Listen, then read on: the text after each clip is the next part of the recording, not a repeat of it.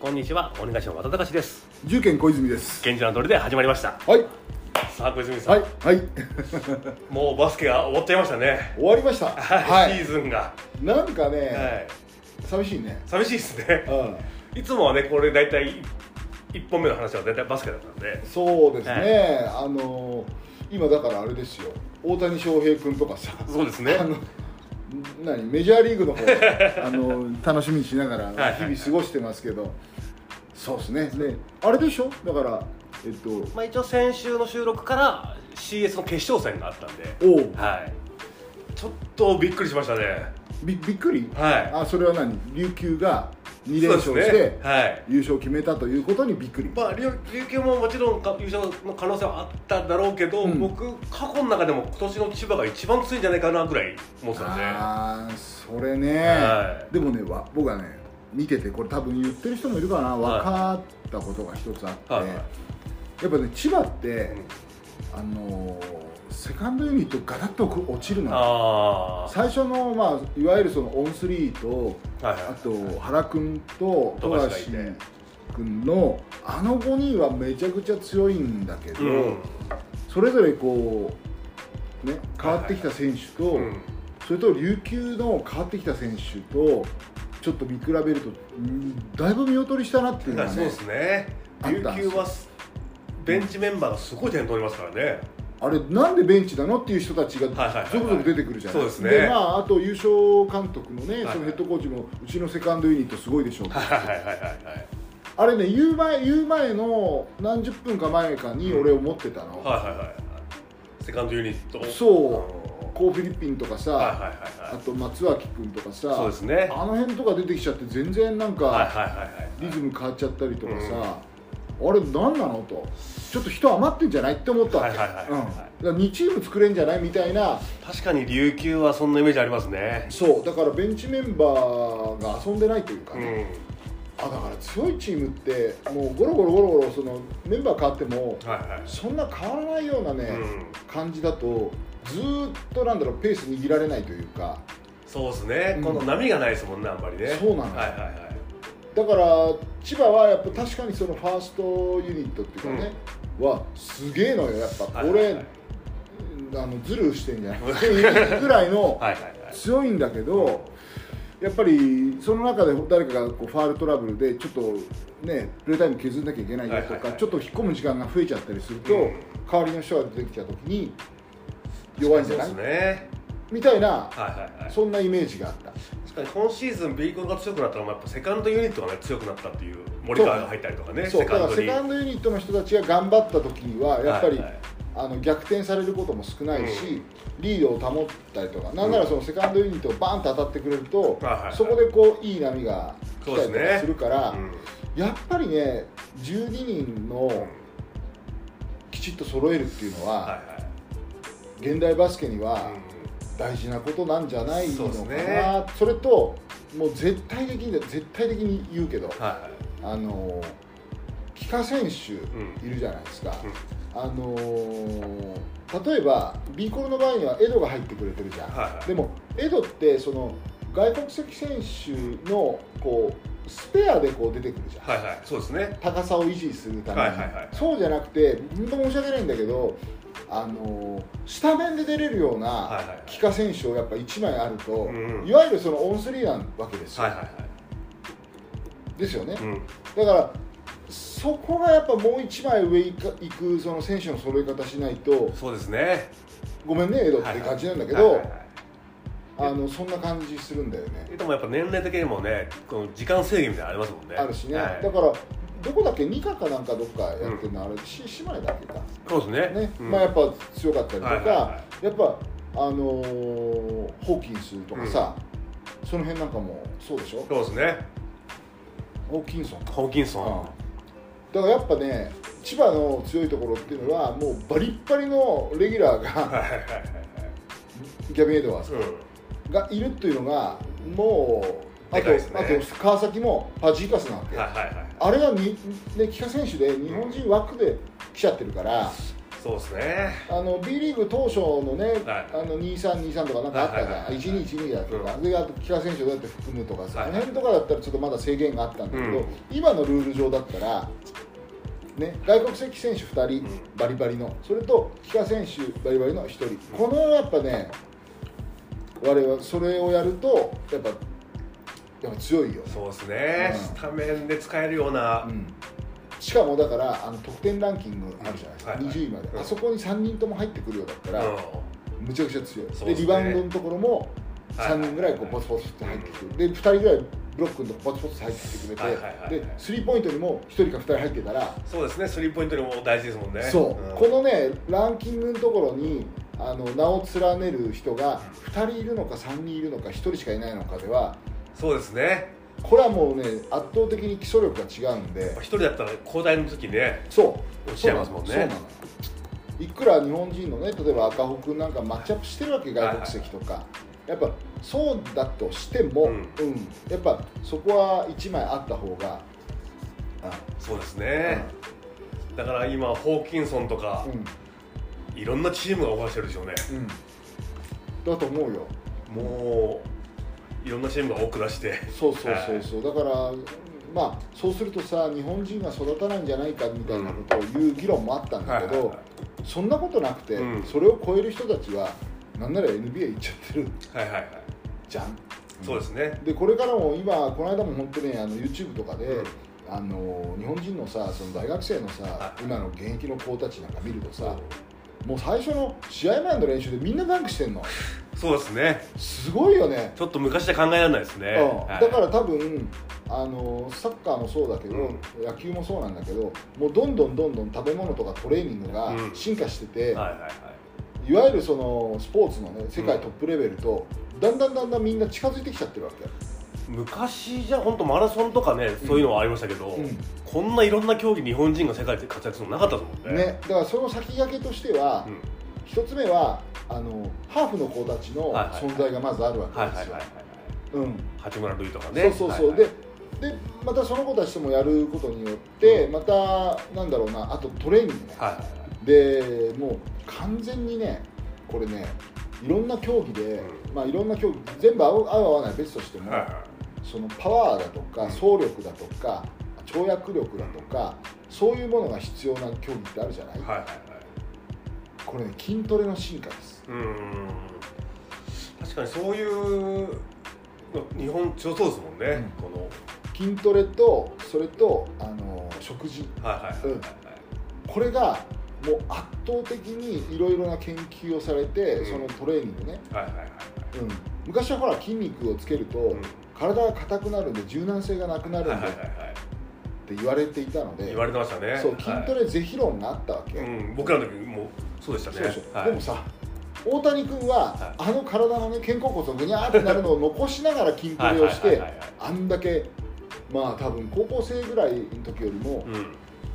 一回り二回り三回り、ね。四回りぐらいふ太くなってるはいわけですよ、はいはいはいでも今アメリカ人のメジャーリーガーが大谷君のフリーバッティングを見ると、はね、自信をなくすから見たくないって アメリカ人が言うんですよ、いすごいですよね、うん、いや日本に帰ってきてさあの WBC の時に日本の選手がさみんなスマホで撮ってわーってさ、はいはいはいはい。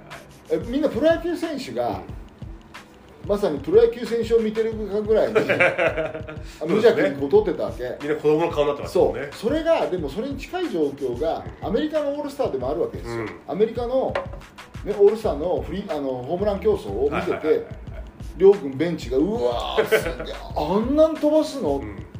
てやってるわけ。だかはい。はいらそういう打球を飛ばす力においてはさ、うん。もう大谷君はもう上から数えた方が早いわけですよそうですメジャーリーグねの中で、うん打球の飛距離もそう飛距離もスピー球ドも。そう。だからそう考えるとね日本人もまあ大谷君は背大きいけども、は背がまあそこまでなかったとしても、うん。筋力を鍛えることはできますよ、ね、瞬発力できますよ。跳躍力できますよ、パワーもついてきますよ。いはいはい。だからバスケもそうですね。追いついてきちゃってるんですよ。はい。で渡辺裕太とかすごいですもんでねやっぱ。元来さ日本人のね、うん。いいところっていうのはね手先が器用なんです、はいはうん。い、うん。あのー例えばね本当に外国にいない書道があったりはいはいはいそれこそそろばんがあったりとか、うん。裁縫があったりとか、はいはいはい。細かい手作業を、うん。この日本の文化があるのよ。はいはい。ってなると、うん。細かいシュートタッチとか、はいはいはいはいはいね、野球も細かい変化球のこう指のうん。あれとか、確かにそうですおねそらく全世界の中では細かいことをやらせたらまあまあねうまい方の部類というかそう文化ですね。上位にいるでしょうね。そう。はいはい。って考えるとあとはパワーとかそういうさ体の基礎体力的なところがつ,、ついてきたんですよってなれば、そうですね。それで今やっとそう。ついてきた感じですもんそう。ねスポーツ界を席巻する日が来るんじゃないかな、はいうん、ちょっとあるとすれば多分平均身長が4 5センチその国よりは低いですよっていう実情はあるかもしれないけど、全く同じタッパにならなくても、戦えちゃうぐらいいろんな他の装備がうん。揃ってきてんじゃないかなと、本当一番の夢あれですね。100m で日本人がメダル取るっていう。あああれこそ本当シンプルじゃないですかもシンプルだう、ね、はいあれで取れたらすごいですよねまあ決勝に出れる人が出てきたぐらいじゃん、うん。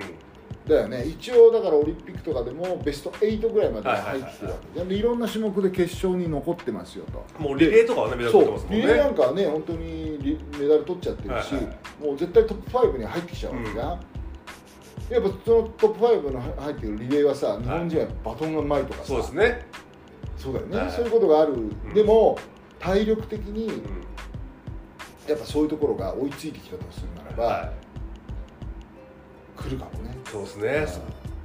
すごいな本当に。だって水泳だって昔よりもどんどんどんどんトップ取る人が増えてきたじゃん、そうですね。だよね。もう日本人が水泳で金取ってもおお全然王だよね。ね王だよね、はいはい。うん。それが昔だったら岩崎恭子ちゃんが、はいはいはい。例えば少女なのに取ってしまって 今まで生きてきた中で一番嬉しい。お前14年しか生きてないじゃないかみたいなツッコミがあったけど、はいはいはいそれが今ほらいろんな種目でさ、うん。やっぱりね取ってくれる人がいるから、はい。はいはいうん確かにそう。日本人ね。だから10年後ぐらいはバスケは、うまあまあな数が多分僕は NBA 行ってると思うよ。そうですね。うん。海外ちょっと行ってほしいですねどんどんね、そう。だから馬場君が出てきた時に、うん。ね本当にまあ B リーグ始まったぐらいだけど、うん。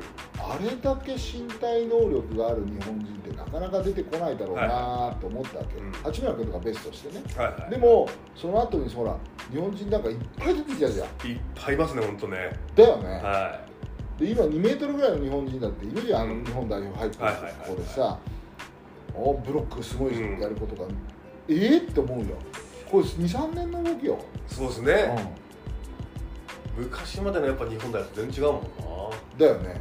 やっぱ僕らの世代って2メートルあったり動けなかったですもんね。そう。は僕の同級生も中3の時に1 9 1センチってね。中3で？そおー。いたの。はいはうで彼は、うん、と野球もやってたの、はいはい。で当時野球やってて中3だけど130何135キロぐらい投げてたの。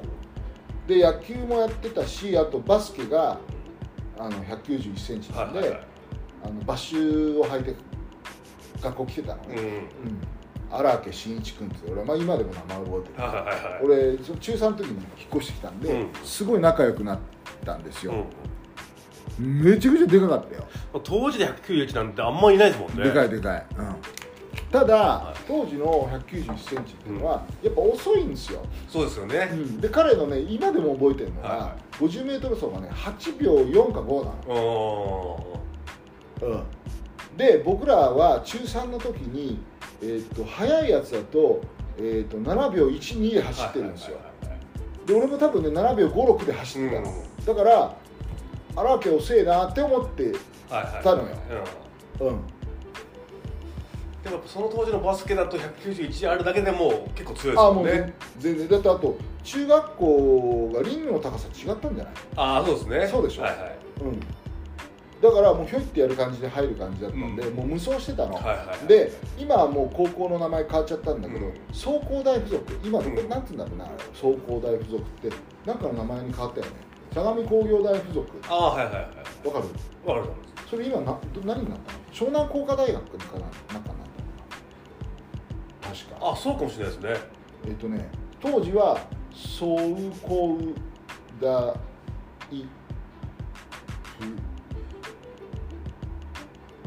湘南工科大学とかは僕らの世代ずっと神奈川1位でしたね。そうでしょ？はそのしょあっちの方にあるやつ。そうだよ。総工大だったのが、えー、と湘南工科大学に多分名前変わったんだけどそこにねあのバスケ推薦で行きました。あで結構古い人だと、あはいその弟もいるんだけど荒家兄弟って知ってる人結構い。るへえあお父さんも大きくて。そうそうそうあそう、うん、僕らの時本当にもうあのすごい目立った。んで、ーうん。確かに目立つだろうな。だよね、はうん。でもやっぱりだから今さ高島君とか190あったりとか、はいはい。あると190あるじゃん、いあんな速さはないわうんうん。け、うん。なんならモネ君みたいなあんな感じじゃないわけ、うん、確かに。そうだから俺らの時代とは全く違う、うん。確かにな。って185とかあったらちょっとちっちゃく見えますもんねバスケでね。うん。で当時ねバスケ部の人で筋トレやってる人っていなかったんじゃないかな、うん。学生時代やめときみたいに言われましたもんね。うん、これからね伸びるからっていうので、野球自体野球の時でも僕たちの時代は筋トレやってないから、うん。僕らのえっ、とねあやってたんだ。僕らの1個上か 2, 2個上ぐらいでは筋トレをちょうど始めたのが、うん。池田高校ってあるいはいはいはい。津田監督、はいはい。山彦大戦。はい。あの金属バットでボッコボコ打った。はいはいあのセンセーションなあの人たちがあの NG と言われた筋トレをやり始めたの、えうん。ジャイアンツの水野投手とかね。ー、あの辺がおものすごい筋トレ。そそれでもやっぱりまだその頃はいや筋トレやっちゃうとみたいなずーっとあって。でも今は筋トレやらない野球部ないないから、ー そうですね。うん、だって当時なんか練習場水飲むなって時代ですもんね。そうだよね、う んだから今みんなね野球選手だとさ、うん。足が競輪選手並みに太いじゃん、はいはいはいあすごいと思うよ。もうみんな足太くてケツでかくてっていう。ねでその素晴らしい人たちのトップオブトップがプロ野球来てるんで、うんそりゃあねだってあれじゃんあの日本のさ、NPB のさ平均球速4キロか5キロ上がってんだからね、えー今この10年間ぐらいで、えー、すごいですね、うん。平均ストレートの球速が141とか142だったの。はいはい。セ・リーグパ・リーグ、うん。今146とか7なんだって。えだから昔は150キロなんてすごいなってなってたけど、はいはいはい今150キロ出すピッチャー結構いるし、ー、ああと高校で高校の甲子園で140キロ投げてたら、はい。はいもうほぼほぼドラフトにかかってたの。に、うん。今140キロ投げてもドラフトかかんないんだよ、うん。うん。すごいですね。すごい時代。確かにもう160の時代ですもんね大谷とかできてると、そうそうそう。ちょっとおかしいじゃん。おかしいですもんね、昔は160なんか漫画の世界ですもんね。そうだよ、はい。そうそうそうそう。いや出ないでしょって思って話じゃん、はうん、だからそれが今そういうふうになってきてるからちょっとね、いはい。うん、あの変わってきてますけど、うん。まあでも来年 B コールどうなんでしょうね。そうですね。まあとりあえず今発表があるのがアウトだけですね。あアウダが一応、はい、いなくなっちゃうっていう。交渉、はい。もういなくなるの確定なの？あっぽいですね。うん。交渉するとは言ってなかったので。あそっか。継続して交渉しますよっていうのはい。みたいな文言言がなかったので。うーん。やっぱりアウダも、まあ、コールとしては多分スリーポイントを打つ外国籍が欲しいんだろうなっていう。そうだね。あのうん3人の中だと、えっと、オリバーしか打たないそうですね。しまあそうだよね、はい。あのどの外国人もみんなあのスリーポイント打ってますそうですね。やばいもんね。もう琉球持ちはもう聞くともう全員打つんで。そうだよね。いやあれさ2メーター以上の人はさスリーポイントシュート禁止とかしてる だって2メーターで速くって、アリウープとかやっちゃってさ、はいすすげえブロックもするし、でもツースリーポイントも入れるったらもうスーパーマンじゃん。そうですね。まあ、八村君がそんな感じなんだけど、はいはいはい。小さいやつの出る幕なくなっちゃうんだよ、うん。っていうね、はいうん。気がしたりするんですけど、うん、B コールするやつどうなんだろうな。そうですね。ちょっとまずは川村君の発表あるまでがちょっと落ち着かないですね。うんまあだいぶずれ込むんじゃないでしょうかね。そんな感じもしますねなんかね。うん。あ今日オリバーが帰ってますとかなんていうけど。あそれはそうと、はい。ほらビーコルセアーズで明るい話題といえば、はい。えー赤穂君が、はい。えー日本代表候補に入りました、そうですね。はい。うん。昔ビーフマンにいた西野君も同はいはい。じように入りましたね。入りましたけど、たださ日本代表候補に入ってさ、はい。よそのチーム行かれると辛いやな そこもありますよねやっぱね。ちょっと噂出てるもんなこういう CS を勝ち上がるとか日本代表になるとね、いろんなチームからやっぱね目が行きますからね。そうなんだよ。価値が上がっちゃうので、はい。どうなんですかと。と残してほしいですけどね。なんとしても。ということで、はい。まあバスケの方はね、はい。えっと、これからはストーブリーグっていうんですか、はい。あの移籍情報がいろいろあるんで、まあ6月いっぱいぐらいは、わわやわやわやわやするでしょうね、はい。まあこちらのねあの番組でもそれ取り上げながら、はい。いろいろやっていきたいなと思います、はい。ありがとうございました。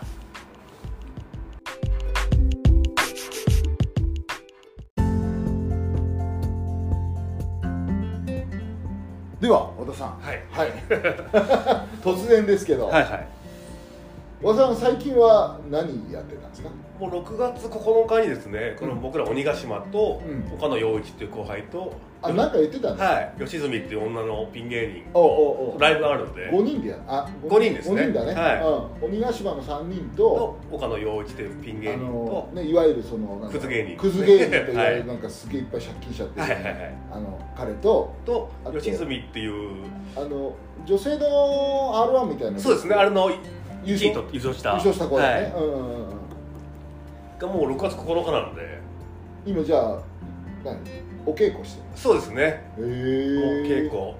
で 5, ち5人ごちゃ混ぜでコントするの？そうですね。5人全部一緒に出ますね。ピンピンでもやったりするの？それはない。はなくて全部5で。で人で5人でのコントなの？はい。へえちょっとやっぱう3人よりセリフ量少なくていいですね。ん、なんだよ。その積極性のなさ。なんなのそれ。あやっぱりこう割り振りでね。そうですね。やっぱ年齢的に、えでもさコントってさ、は1個だけじゃないでしょ、い、そうですね。ないくつも。6本7本やりまあす、ね、6本7本やるんだ、はい。結構長丁場だね。そうですね。だから1時間半ぐらいはやるんで。へえその間にこうトークが入ったりするの？もうしないです。しないの？はい。連続コント6本とかやるの？もうコントやってはけて。はけて着替えてる間になんか映像が流れたりとかして。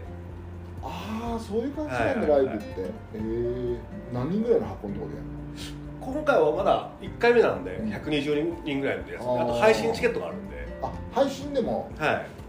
生配信があるので。えじゃあぜひ皆さんね生配信買ってあげてください、そうですね。ちょっと人力車のホームページから行ける場所はどこでやるの？場所は新宿三丁目の、なんか丸いの上にあるんですよね劇場が。へえ新しくできたところで。でもさそのメンツだったらさ120人とかさすぐ埋まっちゃうんじゃない？そうですね一応もうすぐチケットを完売。完売。はい。あもう完売してんの、はい。もすごい。じゃああとはあれじゃん。ライブ配信でうそうですね。見るしかないんだ、はい。なるほど。配信はおいくらなんですか？1500円とかなんあで1500円ね、はい。うんいいじゃないですか、そうですね。だからちょっと5人でやるので、ちょっと生配信のチケット次第でねギャラが僕ら決まるんで。あそういう感じなんだ。120人ぐらいのキャパじゃそんなんでチケット代あれなんで。へえあそうだよね、はい。そうだよね。なるほどなるほど。皆さんあれだってすごいもんねあの配信さ、あはい。のブレイキングダウンとかさ、すごいですね。やっぱねコロナ禍で配信が急に伸びてうん、うんうん。吉本の芸人とかそれだけでうん全然知らない芸人とかがちゃんと食えてる。はい。あーやっぱさあのーまあコロナがあろうがなかろうが、は現地見に行きたい人は見に行きたい層があるのよ、はいはいね、俺なんかはあの近い席だったら行ってもいいけど、うんはいはいはいはい。例えば東京ドームの後ろの方だったら、俺配信で見たいなってタイプ。そういう人結構いると思うんだよね。いますね。でも東京ドームのすごい後ろの方でもあの臨場感と大型ビジョンでいいようんっていう人もいるんだけど和田さんなんかどう、僕例えばバスケとかは、2階の一番後ろで見るなら、うん。げ家でいいかなと思っちゃうんですよね。ああ、はい。バスケットライブの方がいいなと思うね、はいはいはい俺もそうなの。よこっちの方が見やすいし落ち着けますからね。そう。で実はだからそれでほらシーズンシートを、ねはいはいはい。最前列取ってるじゃん、もうあれだったら行く価値があるわけ。そうですね。うん。臨場感すごいです臨場感すごいし、でえーっとスポンサーさんのさ、はいはい。あのエリアって知ってる？2階の上の。2階の、はいはい。か階段みたいなのはいがあるじはいはいはい。あそこでギリかな？そうですね。ちょうどねあそこで見てる時にあのー千葉ゼッツ対ビーコルのうん。河村拓哉ブザービーター。あああの日ですね。あはいはいはいはい。あの日はあそこで見てたのよ、はいはいはい子供たちと、はいはいはいあめっちゃだからそこは興奮したんであそこの席はギリかなと。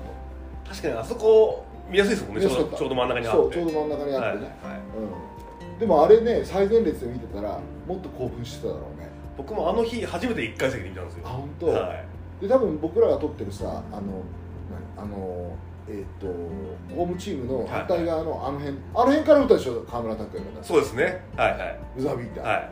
だから多分あそこにいたら 目の前でしたね。そうめっちゃ興奮したと思うんだけどそうだからねあの行きたい人は行くんだけど、配信は配信でそれなりにはい。需要はありますね。需要あるよね、ううん。んだからあとほらビーフマンなんかもその 3x3 の試合なんかも、やっぱ会場で見るのもありなんだけど、配信でもっていうのがやっぱあるんでだから、まあ、コロナによってねそういう形態が変わったんだけど、いろんなコンテンツが見れるように手軽にね、見るという癖がついたんで、うよかったんじゃないかなと思いますけど、そうですね。そこに関してはやっぱり、うん。そういろんな芸人さんもそれで食べれるようになったし、はいはいはいはい。いろんなスポーツも注目されるようになったし、まあ、結果的にはね。そうですね。うん、よかったんじゃないかなと思いますけどね、小泉さん1週間何かあったんですか？うんえっ、とね1週間の間に、はえー、と本当はねあの今年もあのほらうち無添加住宅やってるじゃないですか、それのね表彰式があったんですよ、おうんで本当は岩手県に行く予定だったの、はいはい。はいうん。でもこっちの仕事がちょっと忙しくなっちゃってあの行けずそれ何の表彰だったんですか？あだから、えっと、毎年表彰をやっているのはまず、えっと、無添加住宅を何棟建てましたかっていう、はいはいはい。そういう表彰とか、あと無添加住宅のその資材ね、はいはいをどのぐらい購入してくれましたかとか、それとか1棟建てる大きさのやつで、はい平均受注高ってどのぐらい高いですか？とか、まあ、いろんな数字でねこううん争ってるのがあるんですよ。まあ、あの全国ではねちょっとあの資材購入何位だったか2位か何かになっちゃったんだけど すごいででもでも関東ではやっぱあのもう何年も連続で1位で、一応やっているのであの表彰式は必ず呼ばれていくんですよ、だけどこんでだから西宮でやったりとか大阪方面だと向こう西宮でやるんですね。で、えー関東だとお台場あたりのはい。あの辺でなんかホテル取ってやるんですけど今回はねたまたま、えー、と岩手県ってすごいあの無添加住宅で頑張ってるうん。会社さんが3社ぐらいあって、はいはいはい。えっとそこの主導で結構いいのいろんなものを見せられるから、うん。岩手県で初めて開催があったんですよ、うん。行ったことなかったんで、はいはいはい。岩手県行ったことある？岩手は仕事とかですかね。そっか。はい。原さんなんかやっぱ意外にいろんなとこ行ってるから、はいはあの一般の人ってさ岩手ってさあんまりいそうですね。用事ないのよ。確かに岩手旅行で行こうってあんまり。おう。青森は俺何回かほら行ってるじゃん、はいはいはいあの 3x3 はいはいはいはい。行ってるじゃないで、えー、と宮城も行ってるじゃない、まあ 3x3 がああるし、りますね宮城は実は僕はあの妹が住んでるんではいはいはい。仙台に行くんですよ、うんはい。でね秋田は行ったつもりになってたんだけど行ってなかったね、うんうん。あのマーシーが秋田の時に行こうかなと思ってたんだけど、うん。ちょうどコロナになっちゃって、行けなかったそう。でも岩手ってあはい。んまないんだよね。確かに。まあわんこそばですよね。うわんこそばぐらいの。何言ってんですか。わんこそばを食べに行くっていうそういうあのイベントねじゃあね、うん、だからちょっと行ってみたかったなーっていうのはあったんですけど、まあちょっとねあの行けずと。うん。あとはどうなんですかね5月で変わったことというと今ねあのビーフマンの方で、はいはい。ちょっとオリジナルサラダをねおう企画してるんですよ。はいはいはい。はいはい野菜を力入れてますもんね元から。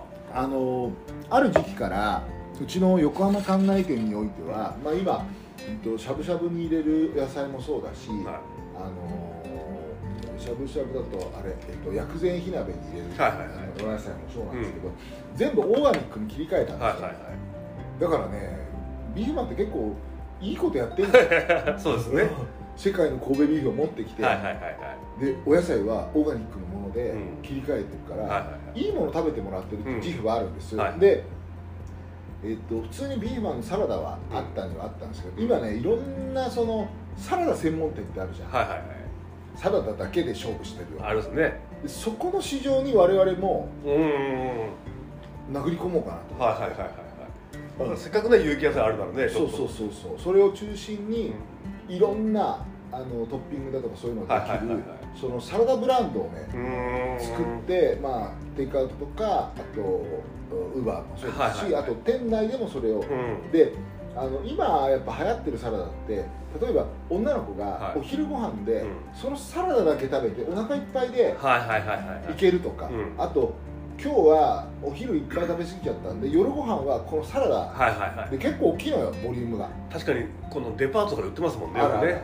で下にねこうご飯が少し入ってたりとかして、それをサラダでかき混ぜて、スプーンで食べるっていう文化なんですね。えそれをはい。我々やろうとー、思って、あ今日々研究努力をしてます。ー結構だからサラダとかでね800円でこんなボールみたいなそうそうそんねう。そうそう今高いのなんかは1500円とかでもしますね。でも1500円出してもめっちゃ満足度の高いサラダなんですよ、うん。うん。確かにな。コンビニでもサラダの種類増えたもんな、だからなんなら男性のねサラリーマンの方が、はあの昼飯ってあんまお金かけてなくて、はいはいはいはい。女性のね、うん。あのまだ独身の女性の方がサラダで1200円買ってきたりとかしてさ、その健康に気遣いながら、体にいいもの食べてみたいなそういう人たちがいるから確かに。らそこの人たちに支持されるようなサラダをまず作ってそれを店内で半分ずつ出してあげたりでもいいし、うんサラダだけでも成立するような、はいはいはいはいはい。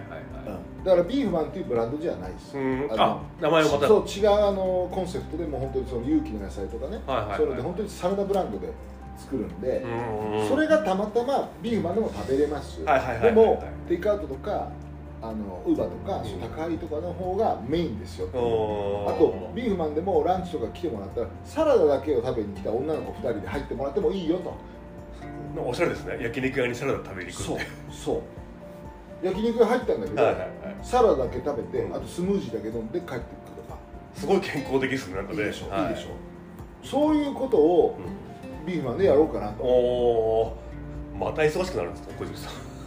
いやえっとね今はもう試作とか、はい。い、ろんなものをさせて僕はそれを試食をして、はいはい。こうだねああだねとか、そういうのをやってて、まあ、あとはどうやってその世に出していくかっていうのを今ね、考えてるとこですかね、えー。うんちょっとそれをいいですね、うん。ちょっと時代に合ってるし。で自分もそれ食べたいのよ、はいはいはい実は。やっぱり。それもまたちょっとダイエットがつながってるかもしれないもちろんもちちろんトレーニングをして、はもうある一定の今日タンパク質も取ってるし、うん。お肉類とかも取ったし、はいはい。あとはやっぱりサラダはさほらビタミン C とかさ、うんでやっぱ原料期ってねビタミン C 絶対必要なんですよ、うだからその中でこう一日のあのきちっと体を動かしていく中の,、あの一つとしてサラダ。んうん。本当にちゃんといいものを食べるっていう、はいはい。ポジションのところをちゃんと埋めたいんですよ、うん。だから自分もすごい本気になってるし、はいはいはいはい。めちゃめちゃあのなんだろうこだわってやってるんうですよ、んだからつ作ったら僕も週に45回食べるようなサラダを作ってほしい、はいはいはいはいはい。うんあ実際自分で？そう自分自分でビーフン頼んで、うん。もしくはお店見に行った時に、はいはいはい。今日何か食べるんですか？って言ったらあ今日はお肉じゃなくてサラダだけ食べて帰るようで、もう成立するようなサラダを作ってほしいんですよ。確かに。なんですけど、はい。もうし試作でそういうのできてます。えこの間3つ作られてたんだけど、えはめっちゃうまい。いえやばい。えまたあれですかドレッシングから。ドレッシング。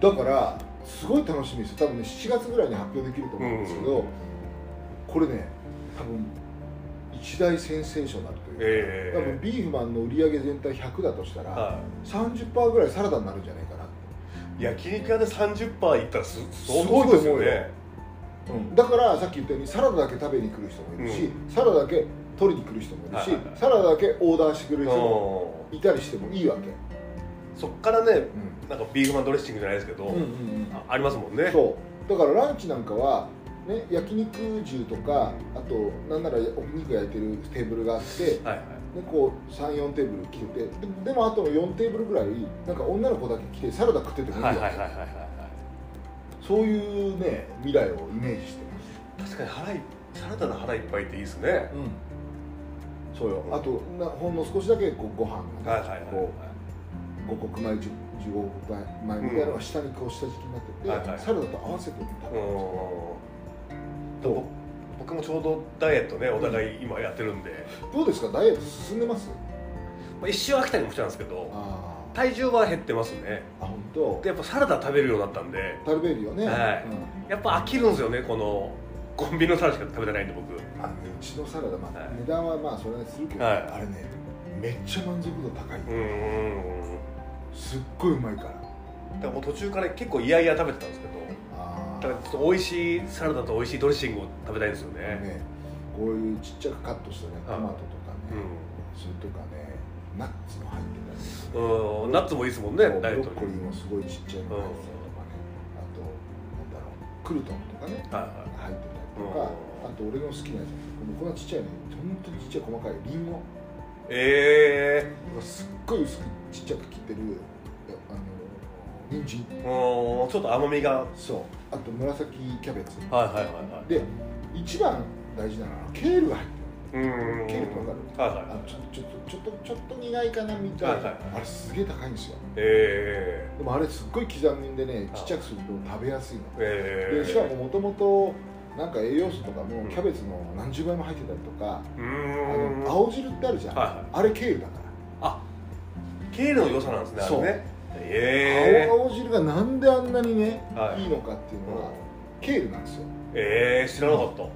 でそのいろんなトッピングのうん。原価あるんだけど、一番お金かかってるのはケールえ。えでもそれ入れるいらないでもう栄養価も違うし。あもう全然違う。だから栄養価もすごい高いし。あーそれいいですね。のを作ってるええ確かそのケールはそこまで栄養価高いって多分世間的にはそんなに知られてないですもんね。えじゃああれだね。ちょっとここでこのさポッドキャストでさ、はちょっと紹介するけどケールってすごいんだよ。まず僕ケールの形とか分かんないですもんね。ケールってどんなもんなんだろう。こんな感じ。少しさはちょっとさあの青菜っぽいっていうかこんな感じ。あこれこんな感じなんですね。そう。ケールこれをバサバサバサってちっちゃく切るんだけどうちぱうちでこういうケールをやったのが、はちょっと見せてあげるね。えー、っとねこれこれ。ほらこんな感じ。こっちがケールこっちがキャベツ。葉キャベツ。こっちがい、ケールああちょっと細かく切って。そう。でこうやってほらいろんなこうさチーズとかさ、はいはいはいはい。スナップエンドウとかさセロリでしょ？であとこれブロッコリーでしょ。でこれアボカドでしょ。でこれがドライトマトとかね。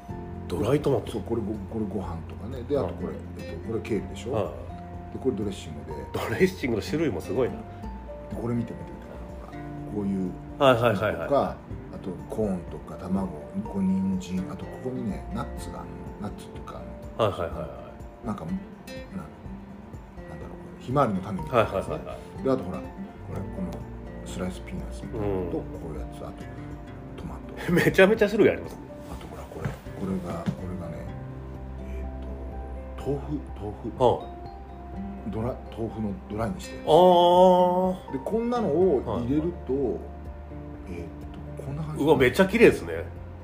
最初できた時こんな感じ。でこう混ぜ混ぜにするとこういうのになるわけ。でこれをスプーンで食べるちょっとなんか本当になやばいでしょ。サラダのちらし寿司バージョンというか このめっちゃ綺麗ですね見た目で。あそうそうそう、はいはい。で食べてる感じもうん。すごいいいんですよ。でこのででこの大元はこのケールなの、はいはいはいはい。でケールはいやね今ねじゃあケールって言うんですよ何がいいのっつってなるじゃん。そしたらねほら青汁の元になってるんですよ。うーん。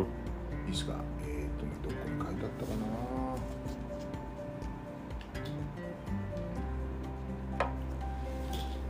ケールはね畑でそうよくこういうの見見ると思うんだけどねそのまああんまり食べてない人もいるかもしれないけどそうですね。えーっ、とねなんかで出てたなすごいよと。あんま意識してケールを食べたことないかあ本も当、野菜の王様ケールって書いてある。ああもう栄養がすごいってことですね。そう管理栄養士が言ってるんだけどえー、ベータカロチンうん。メラトニン。なんかで何倍とかすごい書いてあったなったんだよな。あこの野菜に比べてみたいな。そうそうそうそうそうそう。そういうのはねあこれだ。これかな。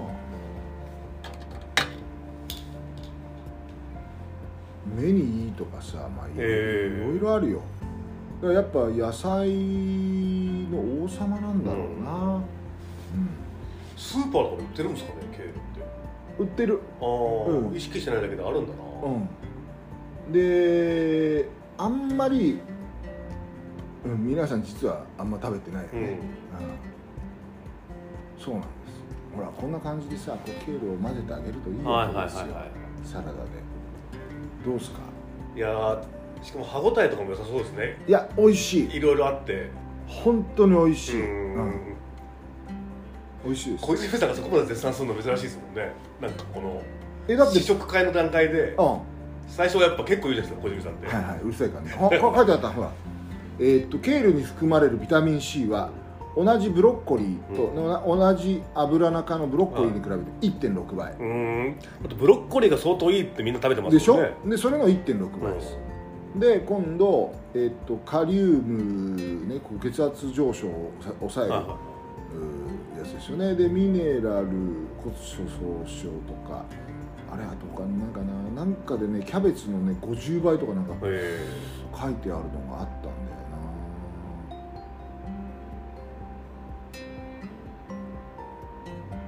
ほらこれやっぱ生で食べる状態が一番ね栄養価が高いよ。うん。だからやっぱケールはあれなんですよ。あのサラダが一番いいんですよ。うん。いや熱を通したりとか食べやすくしたりとかもあるんだけど、はい。はいサラダが一番美味しいですよっていうのは書いてあるね。ケールか。うん、うん、食べましょうよケールちょっとスーパー行って見てみよう。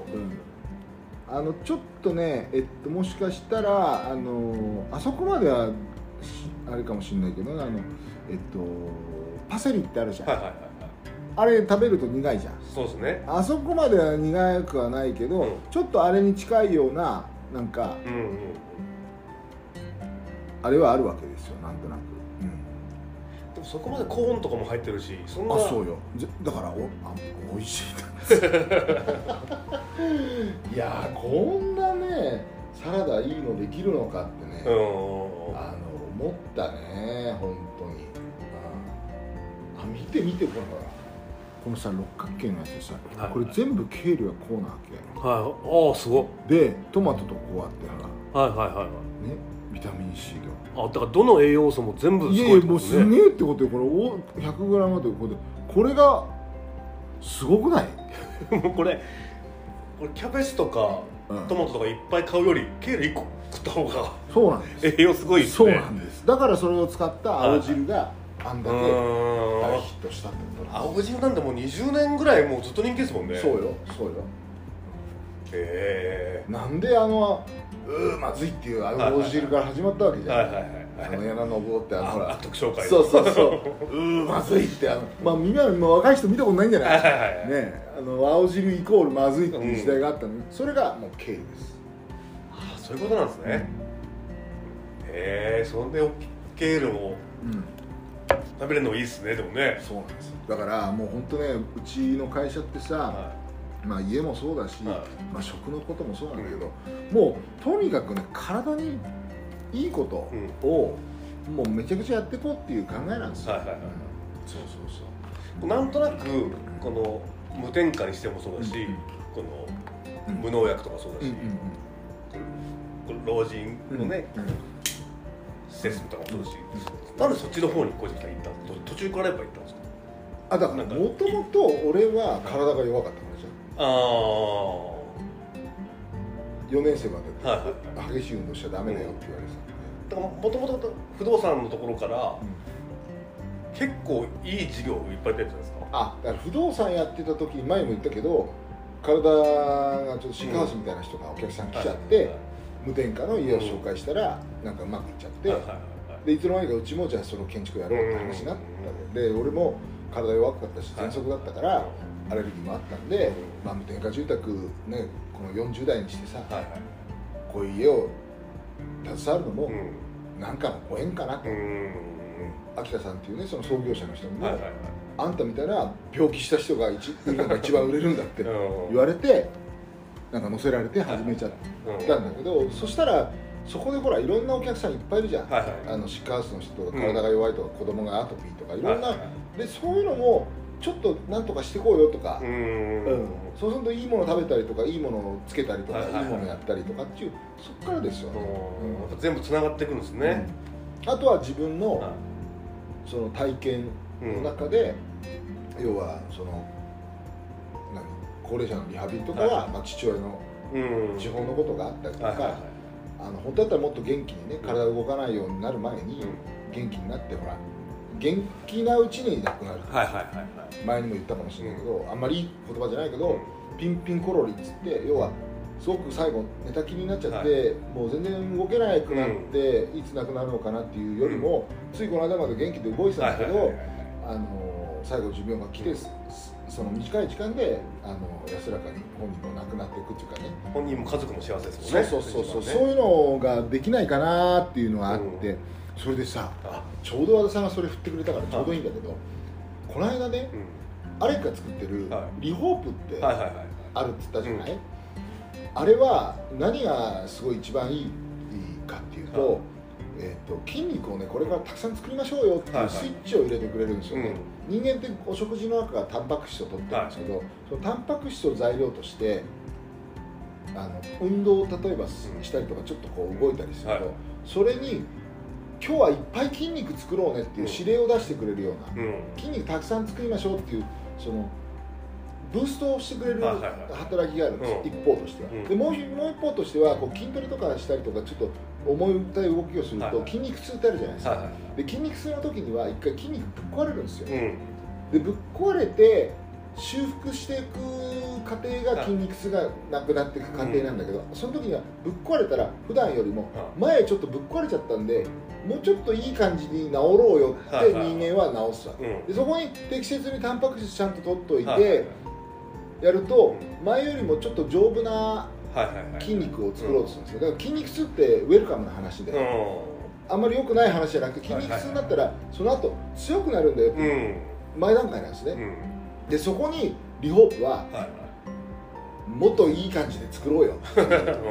そうういうことをしてくれるわけ、そのでもう一つはぶっ壊れた筋肉は治ろうとするのもあるんだけどもえっとなんだろうそのままダメになっていく部分もあったりとかうん。それとかぶっ壊さない筋肉あの筋肉痛になるところはあるんだけど筋肉痛になってないところはある。じゃんはいはいはい。えー鍛えてないところ、うん。鍛えてないところっていうのは年々ねこう1%とか2%ずつどんどん筋力ってなくなってくるんですよ、前にもちょっと話したかもしれないですけど怪我をして寝たきりになったりとかすると足が細くなっちゃったりとかあれはあの筋肉というものは何にもしていなければどんどんどんどん細くなっていくんですよ、でそれを実はあのリホープっていうのは筋肉細くなるのやめて。筋分解筋分解っていうんだけど、はいはいはい。筋筋繊維が分解されるのをあの抑止する。ってういうん。すごくいい働き2つ持ってるんです。よはいはいはい。でそいつを利用して今うちのリハビリ施設のおじいちゃんおばあちゃんたちにはい。5月の頭からリホープ飲んでもらってああなんか言ってましたね。の飲ませるってことは。いで今こうやってこうやってやるじゃん。はいはでようやっとあの多分ねえっ、と全部でうち通ってくださってるのが100人ぐらい通ってくださってる。そんな通ってるんですね。そう。大体、えー、と週2回ぐらい来てるんですけど、あの大体100延べ人数でお客さんというか利用者さん100人ぐらい、はいはいはで今ねちょうどもうすぐ1か月経つところで一番早い人たちがは5人データ取れたんですよ、はいはいはい。昨日までで。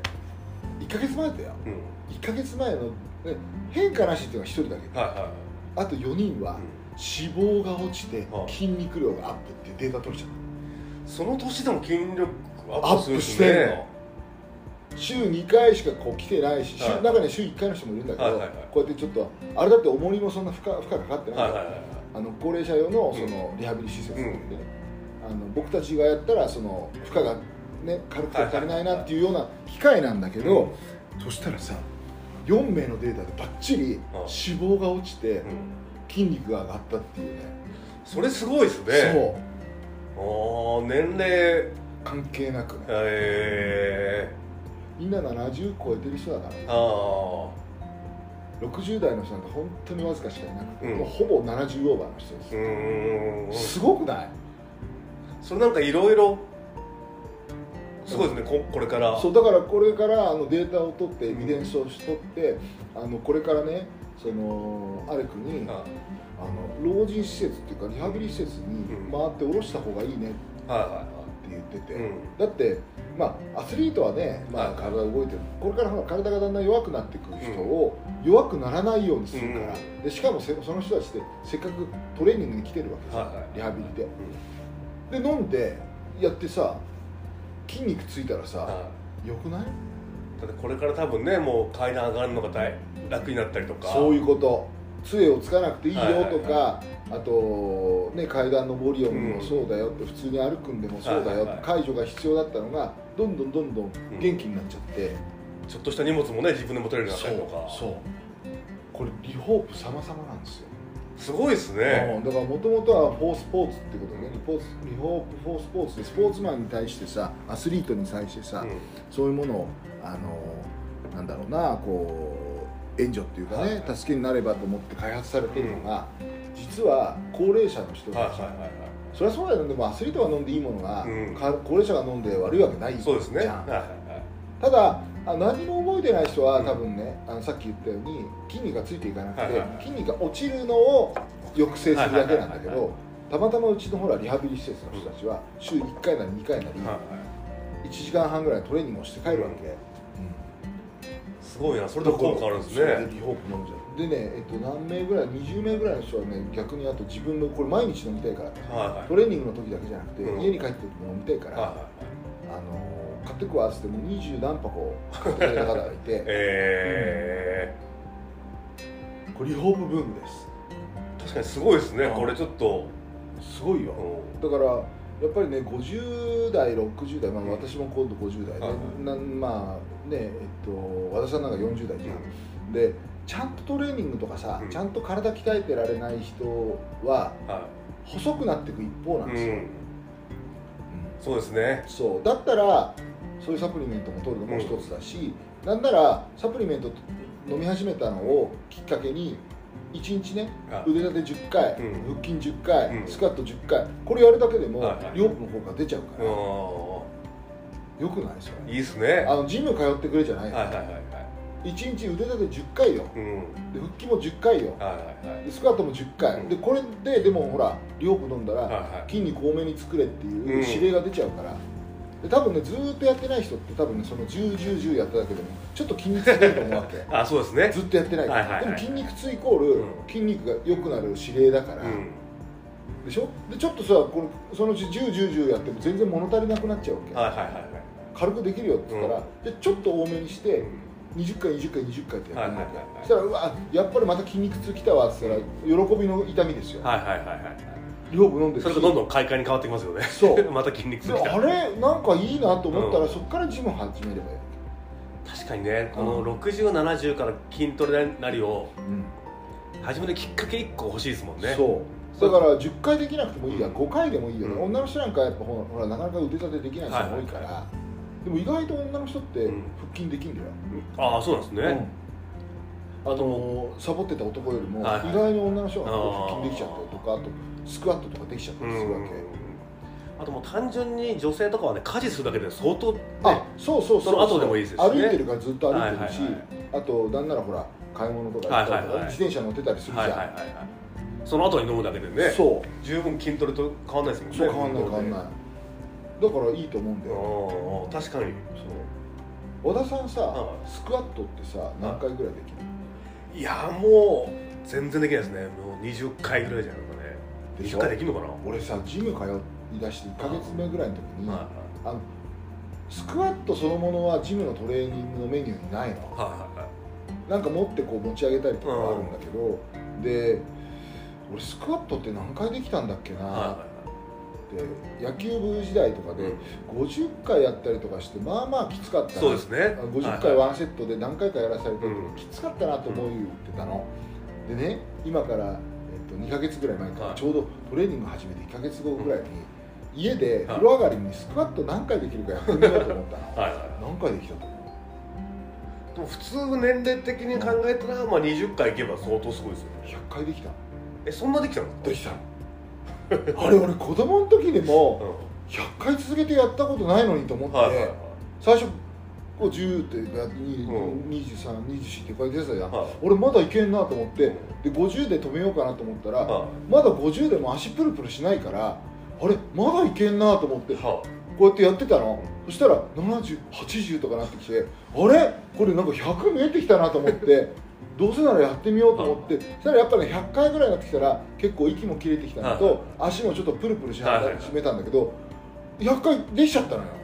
それ相当すごいですよ。多分僕多分5年前とか、30代の時に、うん。なんかダイエットにいいって聞いて、50回ぐらいやってもう限界でうん。うん2日ぐらいでやってたんですけでしょ、はい。俺今100回できるの？ねど足強いんですねじゃあね。足腰がね。え。はだからそれはトレーニングのジムに、うん。えっと 1, 週あ1ヶ月ぐらい行った後の話で、おもむろにあのパン1ではい部屋で 風呂上がり100回できちゃったんです。よ、100回って相当すごいんじゃないかな、であと今あのそれこそね腹筋なんかも10回やるのがすごい精一杯だったのに、は今全然普通に3040できるようになっちゃう。あえ。ね。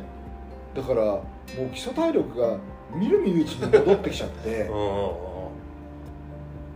すごいよね人の体ってね、そうですね。スイッチ入るとさ、うん。だから今はあのね実はプロテインあるじゃないですか、はプロテインってすごいタンパク質があるんで、はいあのご飯でタンパク質取れなかった場合に飲むとすごい楽なんですね、うん。でプロテインを買ってきて、はい。吸収力のいいプロテインとそれ豆乳で割るんですよ。無調整豆乳、はいはいはい、うん。それとあとあのえっとねえっとなんだ？カスから作ったね、はいあの甘酒。甘酒。さ砂糖はい塩のちょっとした甘甘みがある甘酒をちょこっと入れて、あとプロテインポコポコって入れて 40g ぐらい入れてでリホームも1個入れちゃうの。はいはい。でそれをガーってやってそれ1日2本飲んでそれが相当効いてるんですねじゃあね。ね。ああすごいな。それすごいね。ああとゆで卵を1日6個てる。ちょっと半年後とかどうなったか楽しみですよね小泉さん、ね。本当にムキムキになってそう。いや今本当そうよ。そこを目指してますか？小泉さん。いやそうじゃなくてね今日ねあのトライアスロンの話をしてたの、はいはいはちょうど。いマラソンじゃなくてトライアスロン。あだからうちのジムは、うんマラソンかトライアスロンで行きましょうよってはいはい。話だったの、本当はトライアスロン出れたら一番いい、うん。でなんか俺も誤解したんだけど、はいトライアスロンってえっとなんだっけなあのもうロングっていうのがあってね、はあの昔の本当のトライアスロンっていうのは、えっと42.195キロ走るんですよ。おトライアスロンね、はいはい。えーとちょっと今今正確に言いますけはど、えー、とトライアスロンというのはまず、うー、とススイム、い。はえー、と泳ぐんだよね、いはい泳ぐを、えー、と3点何キロかな。3キロちょっと泳ぐ。3点 もうその時点で無理だよ。でしょ？はそうそうそう。それで、えー、とその後自転車、いはいはい。うん。でえっ、と180キロか。すごいな。はそう。であそうそうそう。えっとスイム3.8、いバイク180あとランが最初よ最後フルマラソンの42.195キロ。マラソンもそんなちしっかり走るんですね。そう。すごいよ。すごいですね。であのこれは無理だから、はい。もうちょっと短いハーフのやつやったらどう、うんっていうふうな、まあ、そんなようなイメージがあって、それはねでそれが実はオリンピック競技になってて、うんうん。オリンピック競技になってるのはオリンピックディスタンスっていうのはね。はいスイム1 5キロ。はいはいはい。でバイクが4 0キロ、おう。うん。で最後ランが1 0キロ。ああまあ絶対全然無理ですけどそれぐらいがなんかいいですね、でそれのもう一個下のがあるの、はいはいはい。スイムが 750m で、うん。えーっとねなんかあったな。えーっとそのミニみたいなやつでね、えー750のなんだっけな。あるんですよ。でそれだったらいけるんじゃないかなと思って。思ってるんです。えそ小泉さんが出るってこあそうですよ。すごいな。なんで？なんで？なんで？やるよやるよ。そうは思ってやろうと思ってちょっと待って今ね見ていくけどドラマヤスロンの、えー、と初心者、ね、初心者の人はえでもねみんなできるようになるらしいよ。とうーん。あのちゃんとちゃんとトレーニングすればね。泳ぎ自体は得意なんですか元プールの監視員だから、あじゃあもう。はい。え今からあのコロナになる前に、はい。えっと、娘とプール行ってますけど、はい。その時でもあの25メートル潜水普通にやってますから、ー、えどう？どー、いや絶対無理だな。うあの25メートルの潜水できるっていう人は、はね。どういうことかっていうい。と25メートルほら息続けない、はいはい。息をね。続かないですね。だからある程度のスピードが出る人じゃないとうん。無理なわけ、はいはいはいはいそうだよね、はい、はすっごいスピードが遅い人だったら25メートルはいけないですよ、い、そうですね、はいうん。だから僕はある程度のスピードも出るし、はいはまあ、肺活量的にもそのうん。25メートルのいいけるってことですもんね、うん潜水できるんですよまだ。すごいですねそれね。なんか僕とからやっぱ体強いですね。あだからうもともと喘息だったところが、うん。まあ、治ってね、はで野球をやるようになって5年生からやるようになったけどそのね激しい運動やっちゃダメよって言われた時に唯一やっていいって言われたの2年生から水泳をやってよかった。い。えでそういう水泳の学校に通ってなかったんだけど、はいその水泳とかの大会のリレーの選手ではあった。飛び込みとかめっちゃ下手くそなの、はい教えられてないから、はいでも速さだけは速くて、ええよくそういう水泳教室に通ってる子に勝っちゃったりとかして、えうん、だから高校生になって高校になった時もそうだし卒業した時も市のあのアルバイトに応募して夏休みとかプールの監視員やってたんですー、よ、えー、でもその他のスポーツができなくて、うん。スポーツその水泳水泳だけはやってる得意だからじゃあ自分の中でもちょっとほ誇りじゃないですけど、ん。嬉しかったんでしょうね。そうそうそうそう。だからあ俺やれるじゃん、うん。みたいなのはあ出てきましたね。えっとね。えっとねこれ。水泳が750メートル、はいはい。それだけでも無理だな。えでも50メートルの、はいあれよ。えっと50メートルプールあるじゃん、はを7往復半、まあ、子供のさあの、はいはい。25メートルプールあるじゃん、小学校、いはい。あれをえっとう15往復。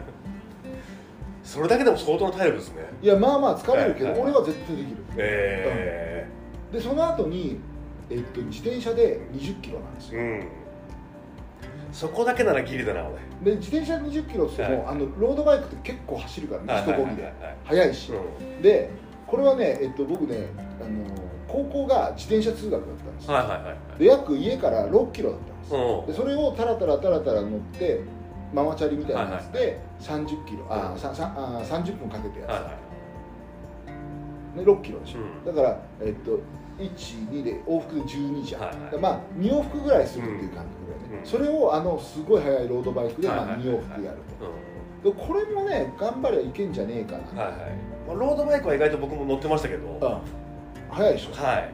で最後ランが5キロなあので今ほら俺夜散歩してるのはいはい。7キロなんですあよ、うん。あの横浜の街をはいはい1時間10分か20分ぐらいなんだけど、ほぼほぼ歩いて、はい。えっと、散歩。うんするのが7キロ。はいはいはい。だあれのうちのまあ半分ちょっとっていうかまあ5キロを走れなさいという感じだったら、なんとかいけるかな。まあでも水泳とバイクの後ですからね。これ書いてあるのは、ある程度ね泳げる方個人差はありますけどある程度泳げる方だと3か月ぐらいでトレーニングすればなんとかなりますよ。週2のトレーニング。え全く泳げない方でも6か月ぐらいであればこのね75020キロ5キロのやつは、うん、で完走への向けての練習は週2回以上のスイム練習、うん。まず泳ぎね。あと週2回以上のランニング。はいあと週1回のバイク。これをやれば3から6ヶ月ぐらいではできそうですよってええまあ元がしっかりする人はいいですよね。もともとスポーツやってる人とかは多分ね。そうだからそのためめに今ほら僕も体を戻してるじゃん。もともと重たかったりとかうん。脂肪があったりとはい。はかそういうのをスポーツやれる体に一回戻してるわけですよ。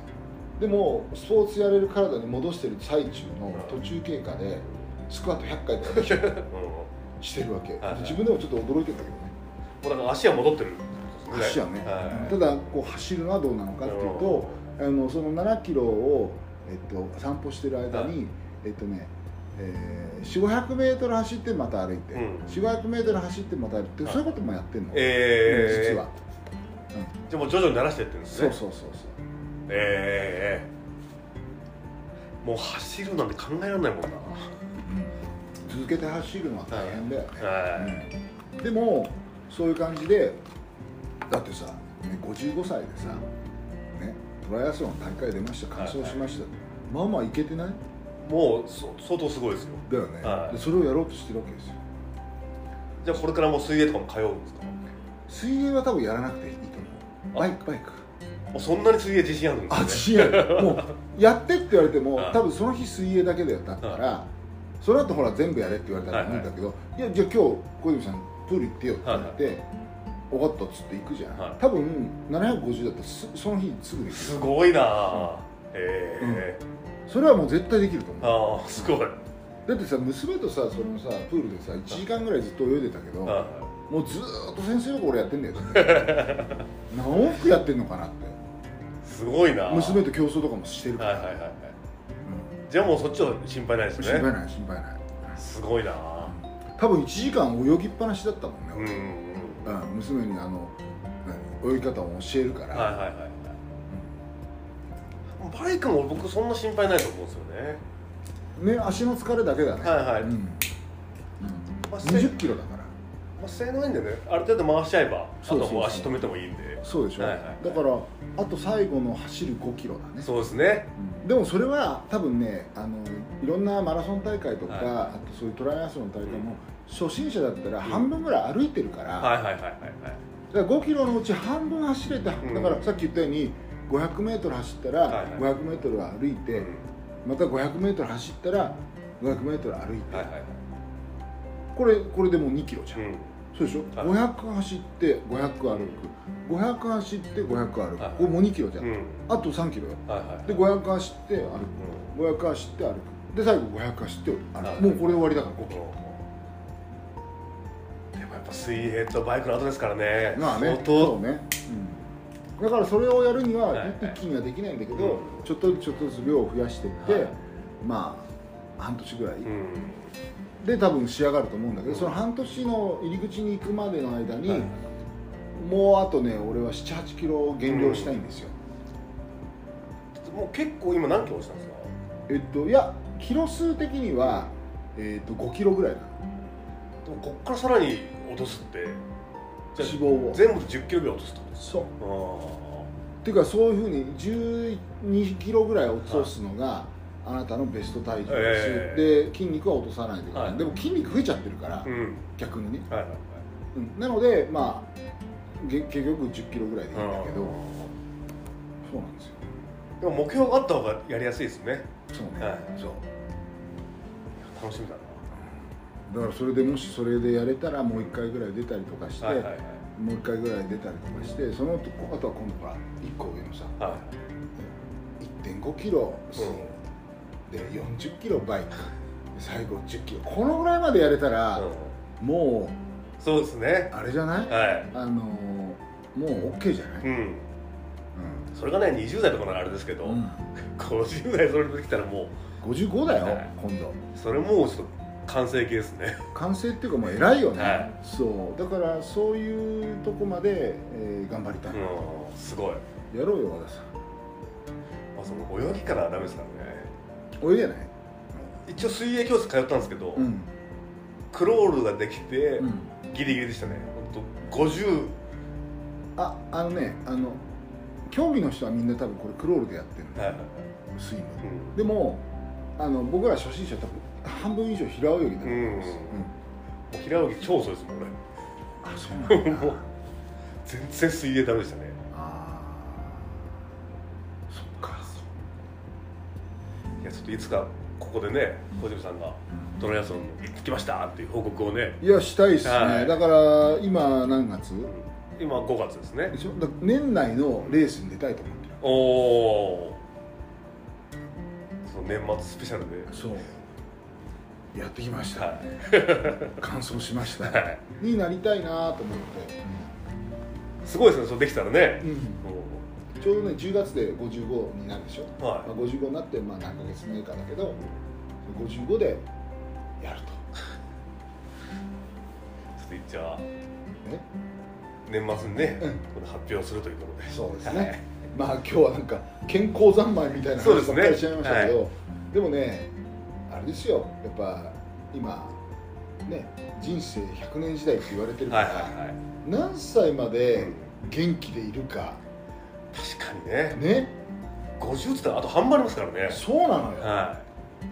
その50年を不健康で過ごすか健康で過ごすかってすごいこと大事じゃん。ですよね。だから食べるものも大事、うん。まあ、あと住む場所もそうなんだけど、はうちの会社なんかそれ言ってんだけど食べるものと飲むものともう体に入れるもの、うん。大事それと入れただけじゃなくて、はい。